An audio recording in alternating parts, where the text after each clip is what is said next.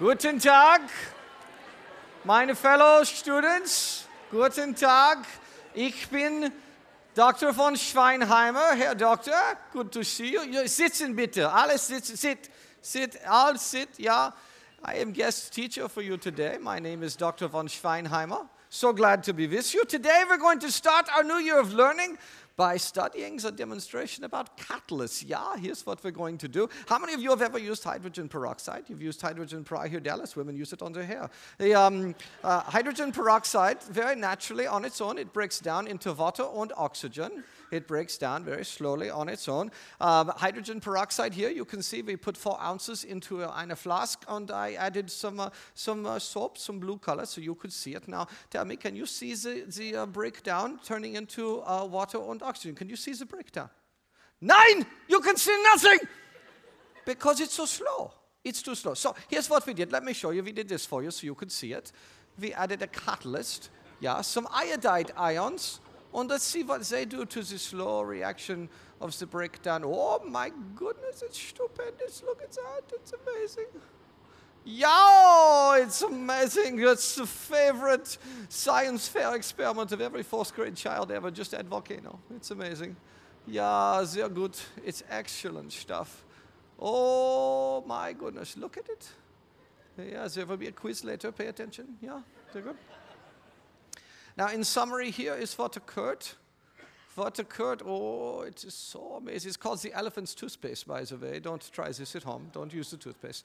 Um, here's what occurred. We added iodide ions, aqueous, to speed up the reaction. The catalyst sped things up so fast that the oxygen literally bubbled out of the container, right? But this is important. Remember this. The iodide, the catalyst, wasn't affected at all.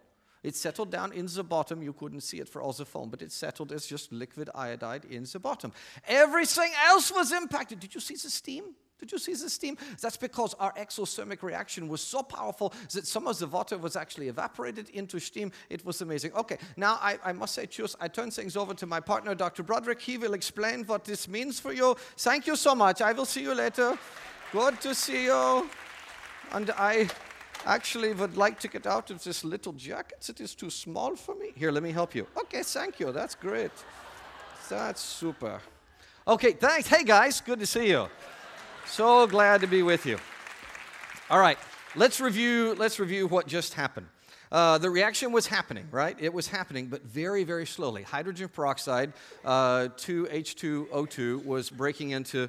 into water and oxygen. But the process was so slow that it was invisible. It was, uh, it was almost unmeasurable. Then the doctor added the catalyst, and poof, everything, everything then got humming. The essentials of life, in fact, were produced. Did you notice that? Oxygen and water, the essentials of life, while the catalyst itself was unaffected. That's what God intends for us. That's what he intends for you and for me and for every one of his people. He wants us to be catalysts. You see, there is good that the Lord is doing all around us. He is at work invisibly, but he likes to add catalysts to speed things up so the world around us receives the necessary essentials for life. We Christians are expected to use our catalytic powers for good, to help positive things bubble up all around us. And that's why you and I are embarking on a brand new Bible study today. We're going to learn from one of the greatest catalytic converters of all time, a guy named Nehemiah. Turn in your Bible, if you would, to the book of Nehemiah. And while you're turning, I'll explain the first headline there in your notes. Um, you got a worship guide when you came in. Open it up and look inside. On the left-hand side, you see this headline, Judah's Situation. Here's the background uh, of Judah, the nation of Judah, as we get to the book of Nehemiah. About one hundred years before Nehemiah begins, the Babylonian armies had smashed Jerusalem, uh, especially during their second conquest. That one came after Judah's foolish rebellion, about which Yahweh warned them. Now, during that destruction, the rebellious Jews suffered three deportations to Babylon. You, you can see them each summarized on this very crude diagram I've done up here. You have the Texas two-step, right? Well, they had the Babylonian three-step. Okay, the Babylonian three-step, three different deportations to Babylon, and we're just going to label them by the, the authors who wrote about them. So the first one we learn about from Daniel, a very small group, mainly nobles who were deported. Uh, then Ezekiel, a much larger group. Uh, and then the third one came five eighty-six B C Jeremiah didn't go, but he's the one who described it for us, writing uh, his book, Jeremiah and Lamentations. Uh, they, they, after that third deportation, the one described by Jeremiah, the land of Judah was left just desolate. I don't really even have words to describe it. Let me just say this. The livelihood of the few people left in Judah seems to have been so strained that archaeologists can find almost no record of them, except in these very small little villages that they, that they formed. They were apparently struggling very, very much just with the essentials of life. Now, seventy years later, Zerubbabel led the first return after the miraculous fulfillment of Isaiah's prophecy. Things came about just as Isaiah had foretold. Medo-Persia conquered Babylon, the Edict of Cyrus, and that, that's one of the most important documents ever written. The Edict of Cyrus allowed the Jews to return home. So the first group came back under Zerubbabel about five thirty-six B C. The second group quite a bit later under Ezra, four fifty-eight. And then Nehemiah came, the, what we're going to study, to rebuild the wall in the third one. If you want a tidier diagram of that return from captivity, uh, look in your notes. I stole Chuck Swindoll's um, chart. I really liked it. I stole it without his permission, and I put it in your notes. Uh, he would give permission. It's no problem. So Uh, he, the, the chart splits in nine thirty-one B C over taxation. They, the Israel split into the northern kingdom we call Israel and the southern kingdom called Judah. Northern kingdom was conquered by Assyria. They went up here. They never, re- no, they never returned, and their fate is still. They, they just absorbed into that culture. They did not become American Indians and walk across a land bridge. It's ridiculous. Okay, so they're gone. Southern kingdom of Judah lasted longer. Then we have the invasion by Babylon that we described, the three deportations, and then Chuck lists for you the three returns. Zerubbabel five thirty-six, Ezra four fifty-seven, Nehemiah four forty-four. And here's the route that Nehemiah took to come back from Susa back to Jerusalem. Now, when they returned, they found their homeland besieged, beleaguered, and considerably smaller. Ju- Judah was surrounded by antagonistic neighbors to whom that Edict of Cyrus came as a profound disappointment. In particular, uh, Phoenicians had been granted the coastal plain. Uh, a half-breed people that we later call Samaritans had taken over the old lands of Israel, and another half-breed people called the Idumeans had taken over all the land south of Hebron. If a modern example helps you visualize the situation in Nehemiah, it is not too far of a stretch to see parallels with the creation of the modern state of Israel. Because in, in each situation, the Jews are surrounded by enemies who want to destroy them. Now, turn in your Bible to Nehemiah chapter nine. Okay, I know that's a funny place to start a study, but you'll see why in a moment. We're going to bounce around in the book a bit today to make sure we grasp the big picture about Nehemiah. So let's start with a summary of the Jews' story in their own words. So here's, here's their own summary of their history. Go to chapter nine, verse uh, thirty. Verse thirty. You, Yahweh, were patient with them, our forefathers, for many years, and your spirit warned them through your prophets, but they would not listen. Therefore, you handed them over to the surrounding people. Stop there for just a moment. One of my pulpit team members um, sent me an excellent note about verse thirty. It was so profound, I simply must share it with you. Here's what Martin wrote. He wrote me and said, "It is very interesting that often God's chosen means of rebuke is to remove his hand of protection and allow us to run sin's course." In Romans chapter one in the New Testament, Paul talks about God giving rebellious people over to their sins. The net effect is we experience the reality of life outside God's care, and it isn't pretty. The worst punishment that could come to us is not active disciplining, but rather God pulling back and allowing us to indulge in our sin and experience life apart from him. Close quote. You have probably experienced that, haven't you? God letting you fall on your face in idiotic sin? So have I. It's painful.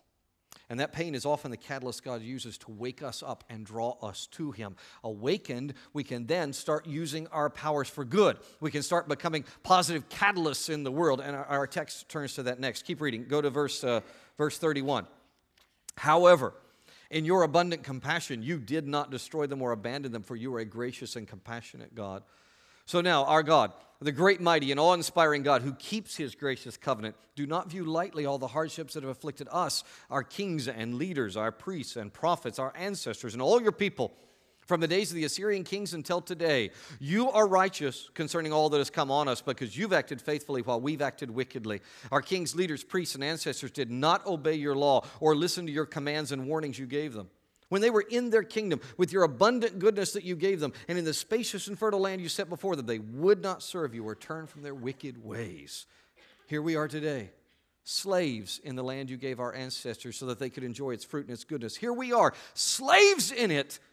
Its abundant harvest goes to kings you've set over us because of our sins. They rule over our bodies and our livestock as they please. We are in great distress. Stop there. Those kings they mention are the rulers of the Persian Empire. The Medo-Persians, as we said, inherited Judah from Babylon, just as Isaiah had predicted. Now, let me share six quick notes to make sure we understand Judah's situation under those Gentile kings. I want to give you six notes about what life is like in the Persian Empire. Okay? First note, the empire was marked by sexual perversity. I've said this before. I think the best summary of life in Persia would be the Latin phrase, and Latin didn't really exist yet, but the Latin phrase, e pluribus perversum unum, unity through many equally accepted perversities. In Persia, the, the only things that were, that were deemed uh, uh, wrong were that which is normal. Normal, healthy life, especially marriage, was deemed perverse. Everything else was, of course, fine. Number two, even when there was marriage, it was very often unhealthy. You guys know God calls men and women into an equal and mutually nurturing relationship that is centered on biblical roles and responses, but the empire wasn't like that. Marriage in the Persian Empire was marked by pagan parasitism in relationships. Number three, the Persian Empire was a world of committed racism. Everything was about race. Number four, humans were exalted even above their gods, especially above Yahweh. By the way, this anthropocentrism wasn't just reserved for Persia. It was fairly worldwide at that time. The Greeks, who were the great thorn in Persia's side, they had the same kind of exaltation of humanity. Number five, principle, that is money, triumphed over principles, possibly even more than is normal in human history, and that's saying something, is it not? Number six, at least among the ruling classes, Persia was a world of fragile self-aggrandizement and entitlement. Uh, this was the culture that was lording over Judah. This is what they had to live with. Sexual perversity, parasitic relations, committed racism, human-centeredness, money ruling, entitlement attitude. Of course, we read that list and we think, thank goodness, none of that fits the era in which we live. More on that in a moment. The particular burdens for the returned Jews, I think, are captured really, really well by Professor Joyce Baldwin. Uh, I liked this quote so much I put it in your notes. Look at the top of the right side of your notes. Uh, Doctor Baldwin says this, "They, the Jews in Jerusalem, were answerable to officials in Samaria who were out of sympathy with them, taxed them beyond their income, and made exorbitant personal demands upon them. Under continual threat of being accused to the central government, as would later happen during the reigns of Ahasuerus and Artaxerxes, and having no means of self-defense, the Jews must have keenly felt their helplessness." Now, this last sentence, I think, is genius. This applies, this applies to all human cultures, not just Jerusalem at that time. Look at what she says. "Once hopes for the future faded, morale became low, and religious and moral laxity prevailed." So well said. So, with all that in mind, turn back to Nehemiah chapter one, and let's read the very start of the book. Nehemiah chapter one, let's read verses one through four. one through four of Nehemiah chapter one. The words of Nehemiah, son of Hakaliah. "During the month of Kislev in the twentieth year, when I was in the fortress city of Susa, Hanani, one of my brothers, arrived with men from Judah, and I questioned them about Jerusalem and the Jewish remnant that had survived the exile. They said to me, 'The remnant in the province who survived the exile are in great trouble and disgrace. Jerusalem's wall has been broken down, and its gates have been burned down.' When I heard these words, I sat down and wept. I mourned for a number of days, fasting and praying before the God of heaven." In your notes, we call this Nehemiah's response. Mm. We're going to examine this passage more fully in a few days, but, but for now, let's just note a couple of features. Just want to show you two features. These traits are hallmarks of Nehemiah. They're things we're going to see throughout his story. First, notice his inquisitiveness. This is a man who seeks out questions. He researches. Most interesting for our age, he seeks even bad news. He seeks out even information that is not going to make him feel better. I trust you realize that this is not the norm for Americans in our current era, right? Let me show you a great summary. This is from communications researcher uh, Sylvia Knobloch-Westerwick of Ohio State University. She says this, "Newsreaders gorge on media messages that fit their pre-existing views rather than graze on a wider range of perspectives. In other words, they consume that with which they agree." I had to fix her grammar. It's in communications research, for heaven's sake. Anyway, um, I suggest we become less like that and more like Nehemiah. Let's always investigate, and let's just go where the truth takes us instead of simply gorging on our own preconceptions. This, however, requires confidence. This is going to be counterintuitive. I want you to listen carefully. Current research indicates that confidence is the most important trait to possess if one is going to be inquisitive. That's why Doctor Westerwick was surprised to discover this nugget in her research. This really surprised her. She found this. People with stronger party affiliation, conservative political views, and greater interest in politics prove more likely to investigate articles with opposing views. Now, she was curious why this same thing wasn't seen among her more liberal students. So she did a great deal of research. Let me just give you the summary of it. She concluded this. Individual confidence and certainty play a role in what people choose to read. The more confident in what they know, those more confident in what they know investigate more broadly, close quote. Now, earthly politics are only temporary. I frankly could not care less about them, but this principle applies to all of life, including eternal matters, and she is correct. Investigation is carried out by the confident. This goofy world... This goofy world is going to tell you that only the open-minded person can learn. That once a person knows any absolute truth, they stop learning, they stop investigating. Only Siths believe in absolutes, right? That's what you're going to be told. But the opposite is actually what's true. It is the person confident in absolute truth that is freed to truly investigate. Nehemiah knows Yahweh. He knows prophecy. He knows politics very well, as we're going to see. And that knowing makes him confident enough to question widely. The other thing we note, second thing we note, is Nehemiah's prayerfulness. It's the other part of his response. It is very important to learn how his first reaction to bad news is to pray. It's a very, de- in fact, it's a very deep and introspective prayer. Prayer positions Nehemiah with Yahweh, preparing him to be a great catalyst, and it is the same for us. For example, outside of this building, I spend a lot of time teaching young adults, and I am very bullish on this generation, especially the Christians. I like the millennials, and I, I'm pretty sick of seeing them picked on all the time. But there is one thing, okay, I have to mention one thing that drives me bonkers about the youngest generation right now that are adults. Nearly every young person I meet tells me, I want to change the world. Great. But when I ask them about their plans, it turns out they have spent almost no time in prayer. Worse, they have spent very little time in confession and introspective prayer, and that's why these wonderful people are having less impact than they should. To be real catalysts like Nehemiah, they, and we, need to pray. Pray first. Here's an added bonus. Prayer also prepares those around you for change as well. Do you know your prayer also convicts the people around you? For example, purely hypothetical situation, but let's just suppose that you're out on a double date with your wife and another pastor and his wife, okay?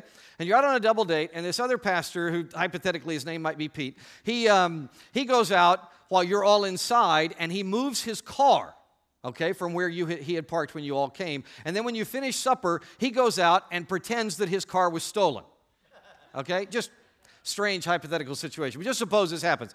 And your immediate reaction is to pray. You grab everybody's hand and you say, we got to pray right now. And you start praying, and you pray for the thief, and you pray for yourself, and you pray about all the thievish, nasty things in your own soul, and you have a deep introspective prayer, and you ask God to make it better. Here's what happens. While you're praying, this hypothetical pastor is so convicted that he takes the keys out of his pocket, and he holds them up, and he waits till you're done. When you say amen, he says, I, I did it as a prank. I moved the car. Simply hypothetical situation. Pray first. Now, let's examine Judah's response. We're going to see it in two aspects. First, consider their response physically. Turn over to chapter two, uh, where Nehemiah travels to Jerusalem, and he addresses the Jewish leaders there. Chapter two, um, we'll study all this later in order. Just go to chapter two, verse seventeen right now. So I, Nehemiah, said to them, the people in Jerusalem, you see the trouble we're in. Jerusalem lies in ruins. Its gates have been burned down. Come, let's rebuild Jerusalem's wall so that we will no longer be a disgrace. I told them how the gracious hand of my God had been on me and what the king had said to me. They said, let's start rebuilding. And they were encouraged to do this good work. First, let's consider their response physically. Once they hear Nehemiah, the people say, let's do it. Let's get to work. Let's start. How great is that? And you know, it's amazing how often this occurs. Have you, have you noticed this? It's incredible. All the times we see this, all the ingredients for success are present, but, but nothing's happening. It's all there, but nothing's happening. And then a leader jumps in as a catalyst, and suddenly everybody starts coalescing. Everybody starts rallying around. In fact, let, let me step aside, because uh, Doctor von Schweinheimer had another illustration for you. Let me, Doctor, Doctor, can you come? Yeah, ich bin hier. Yeah. Ein Moment, I have to get this silly coat on, it's too small for me. Doctor Zoe is so tiny, yeah. Okay, oops, I can't do it. All right, we'll do it like this, okay. Um, it turns out that I couldn't find my lab coat. I had to borrow from Doctor Zoe, and he is really small, so I couldn't get it on, okay. So, you have been asked to illustrate the importance of physical reaction, right? Yeah, this is very good. So, here's what we did. I put together an experiment for you. Take a look. It's very interesting. This is fun stuff. Um, I'm going to teach you about crystallization. For, can I have applause, please, for Doctor Schweinheimer? Thank you. Um, crystalline formations. These are the formations you're going to see. So, look at the water. And what I have done, I made my favorite thing. I made candy. Yeah, okay. And in this water, we have uh, a super solution. It is uh, a, a hyper solution where we have supersaturated sugar. I put in color so you could see it. Wasn't that nice of me? Yeah. And so, so what is happening when we put the string in the solution? Nothing else changed. We just drop the string in the water. And what is happening? Tell me what you see. What do you see? Yeah, candy, yeah, yummy, I love candy, yeah. Um, the crystals, the candy is forming, the crystals of sugar, the molecules are forming. They were there all the time. But when the string comes in, they have something around which to rally, and they make the rock candy. Isn't that wonderful? You can try that one at home, kids. It's very good. Okay, now I must go. Cheers. Bye-bye. I see you later. I go get Doctor Broderick. Yeah, okay. Ein Moment. Yeah, okay. Thank you. Oh, my pleasure. Good to see you. You too. Okay. Um, so, what happens here? We have rock candy formed. Why? Because, because the Lord's catalyst, the, the string, was in the water. That's Nehemiah. He's the Lord's catalyst. He become, the leader becomes the string in the water. Everything was there, but once he arrives, then Judah becomes rock candy. They become something solid and sweet and wonderful before the Lord. And over the coming days, we're going to see their work crystallize, especially their physical work as they rebuild their city. But think about the experiment. Just as most of that rock candy experiment was invisible to our eyes. I mean, we couldn't see the sugar molecules at first that were all moving around until they got on there. In the same way, a whole lot of the work you're going to see over the next few days is, is going to be invisible, and yet it's critical for the walls to be coming together. People, people gave resources, they cared for the people working, they, they offered protection and encouragement, supplies of tool, et cetera, et cetera. Likewise, our physical services, all of ours, come in many different forms. All are needed. None is more valuable than the others. Childcare, hospitality, giving of time, acts of kindness, words of encouragement, physical labor, giving of resources, all these help to build and strengthen the church to glorify God and lead to a furthering of the gospel. Amen? Friends, you and I can make a difference in this world. Did you know God, God has supersaturated the world around you with His Holy Spirit and with His Word? He's made a solution of life all around you. And now it's time for us to step in and, and let good things crystallize around us. Now, I want you to be ready in a moment because we're each going to make some specific steps to that end. First, though, let's consider the other aspect of Judah's response. Let's look at what they did spiritually. Uh, go back to chapter nine, okay? Told you we'd bounce around. Go back to chapter nine, verse uh, thirty-eight. It's the next verse after what we read before. Chapter nine, verse thirty-eight. In view of all this, we're making a binding agreement in writing on a sealed document containing the names of our leaders, Levites, and priests. Okay, now he's then going to give the names of the people on there, but let's slide down to chapter ten, verse twenty-eight. Okay, so here's the names of the leaders, and then the rest of the people, the priests, Levites, gatekeepers, singers, temple servants, along with their wives, sons, and daughters, everyone who's able to understand, who has separated themselves from the surrounding peoples to obey the law of God, join with their noble brothers and commit themselves with a sworn oath to follow the law of God given through God's servant Moses, and to carefully obey all the commands, ordinances, and statutes of Yahweh our God. The truth is the Jews didn't merely build an incredible wall. They also built a great society within those walls. They rallied around God's word, and they dedicated themselves spiritually. This is actually the more important part of the book of Nehemiah, although sadly it receives less attention. Remember, we are beings both physical and spiritual. We thus must respond in both physical and spiritual ways. Both matter. Judah faced a wretched situation. Many of God's people do in our time as well. Nehemiah's response was to be the catalyst, to be the, the string in the water for physical and spiritual change. Judah responded beautifully to this as well. What about us? Do, do you want to change the world? You want to change the world, then respond to God spiritually. Stop looking at only the physical, only half the issue. Walk with God in obedience as He enables sweet blessings to gather around you. So, in review, what made the change possible for these post-exile Jews? Nehemiah did. He is the catalytic servant of God. There is no other Old Testament book except maybe possibly Jonah that so reveals the character of the human author. But unlike Jonah, what's exposed about Nehemiah is very positive. There are eight qualities the text brings out about Nehemiah, and every one of these is evidently intended for our emulation. We are supposed to grow like this. Let me walk you through these eight qualities. As we saw first, he was a person of prayer. It was his hallmark response. Do you know Nehemiah even prayed while he was in the presence of the most powerful human on the planet, the emperor of Persia? He prayed. Number two, he was trustworthy. No, no one becomes a cupbearer, and we'll explain that later. No one becomes a cupbearer to the emperor of Persia unless he has first proven himself very trustworthy. He was politically adroit. Uh, again, this, this is required to reach the heights of service that he did in the empire. We're going to see this capacity in his uh, speeches before Artaxerxes, in his initial assessment when he goes to Jerusalem on the ground. We're going to especially see his, his political wisdom in his management of these conflicts that come on him in Israel. Politically, this man was very sharp. Number four, he showed great vision. Hey guys, when we get to Nehemiah, did you know the walls of Jerusalem have been in disarray for a hundred years? Mm. And in Ezra chapter four, you can read that there was an earlier attempt to rebuild them which failed. But Nehemiah believed in God's calling. He believed in God's provision, and he saw the project through. This man was dogged. He was not going to stop. He knew how to build a team. Nehemiah worked at first uh, through a very small closed group, and then he expanded that to finally include a very broad section of the populace. He was a brilliant organizer, an active organizer.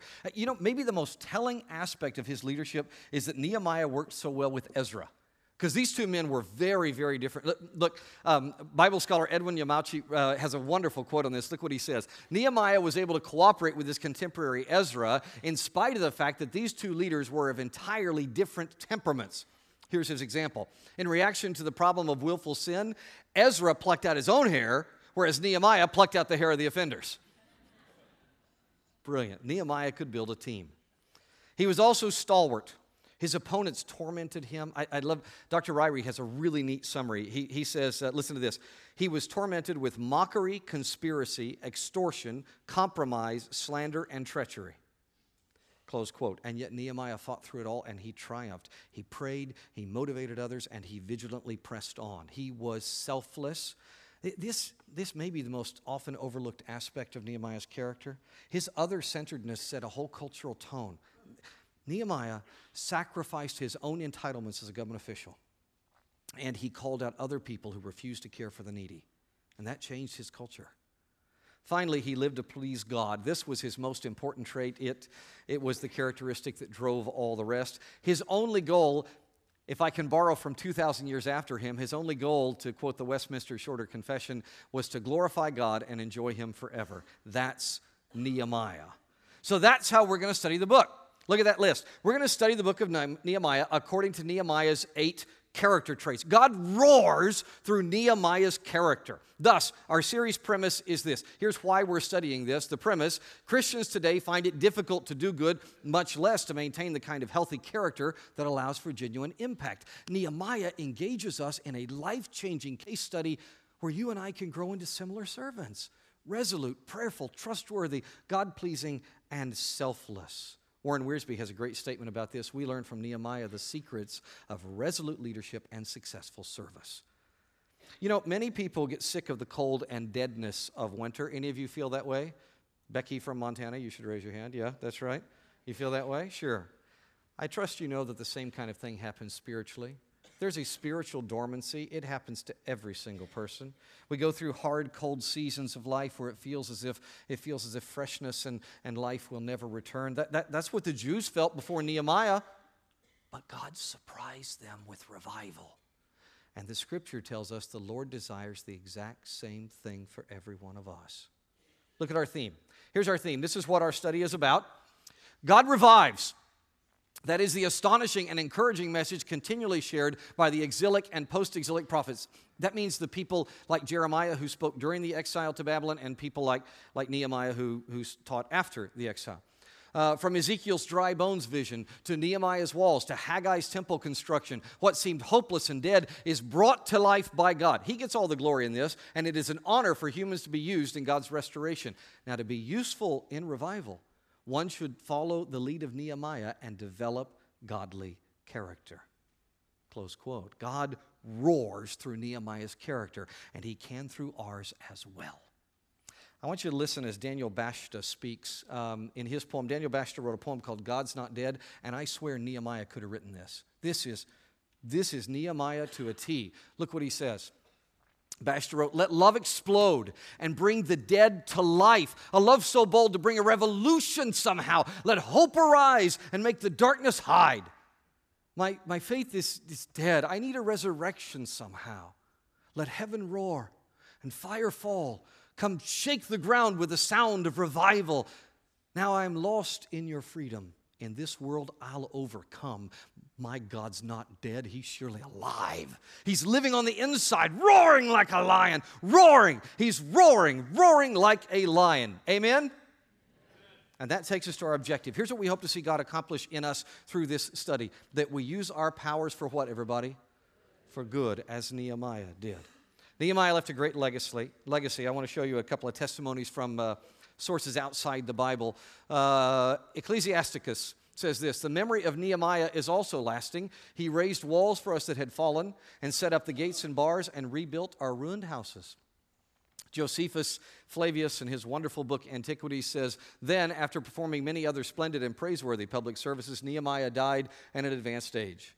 He was a man of kind and just nature and most anxious to serve his countrymen, and he left the walls of Jerusalem as his eternal monument." Friends, those are the kinds of things that can be and should be said about every one of us. Dave Weaver of our worship team knows what I'm talking about. I want you to look up here at this tombstone. Look up here. This is prepared for Dave's amazing godly parents. Now, thankfully, they are not dead, but their legacy is secure because they have acted justly and loved mercy and walked humbly with their God. They have done this so much so that their family has already prepared this monument for them. What will it take for your family and friends to remember you that way? Ask yourself the question in your notes. Look in your notes. What are the areas where I need to be a more engaged catalyst?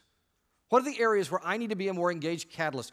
Where is the saturated solution that God has gotten ready for you to jump in and provide a connection point? Where, where's the revival of hope needed around you? Where is godly character lacking? Where are the essentials of life missing? Is your church in need? Jump in. Is it in your neighborhood? Be a catalyst there. Is change needed in your school, in your government services, at work? You, you be the change agent. According to your own style, according to biblical character, make a difference. All God's people said. So right now, think of a place where you need to be a positive reactionary. And I highly recommend that you write it down right now. That will make it harder for you to duck the conviction later. Write it down right now. Where, where do I need to be a more engaged catalyst? And please don't fear. Don't fe- you cannot be harmed. You are safe in Jesus. Remember, remember the reaction? Just as a catalyst itself is unaffected by the chemical process that it speeds up, so you are protected in Jesus Christ in every way that matters eternally. Remember, God likes to add catalysts to speed things up so that the world around us receives the, the essentials of life that are necessary. We Christians are expected to use our catalytic powers for good to help positive things bubble up all around us. So write down one thing you can do, one place that you will serve. And let's pray about that. Pray with me. Father, I pray for myself and I pray for my brothers and sisters, for those places and those ways where we need to spiritually and physically promote positive change. I pray you'll give us the courage to be catalysts and to recognize that it isn't about us, it's about you. Father, I especially pray for, um, for all of my brethren, precious, wonderful brethren, who are, quite frankly, if, if I can be just utterly bare about this, they're absolute cowards right now. They're just, as my dad would say, they're being pansies. I, I know, they've, they've got real pains. They've, they've tried. They've tried to make change in the past, and it didn't work, uh, or at least they think it didn't. What little can we see? Or they think they're too busy. Or they think they're not important. Lord, I beg that, I pray this, that you will get their eyes off of themselves. That they will quit looking at how big their problems are and instead notice how big their God is. That they will recognize that even idiots like me, you use as catalysts. And if you can use me, you can use them. I pray you will change our hearts right now so that we are ready to be the string in the water, to be the catalyst in the solution. And I pray this in the name of the Father, and the Son, and the Holy Spirit. Amen.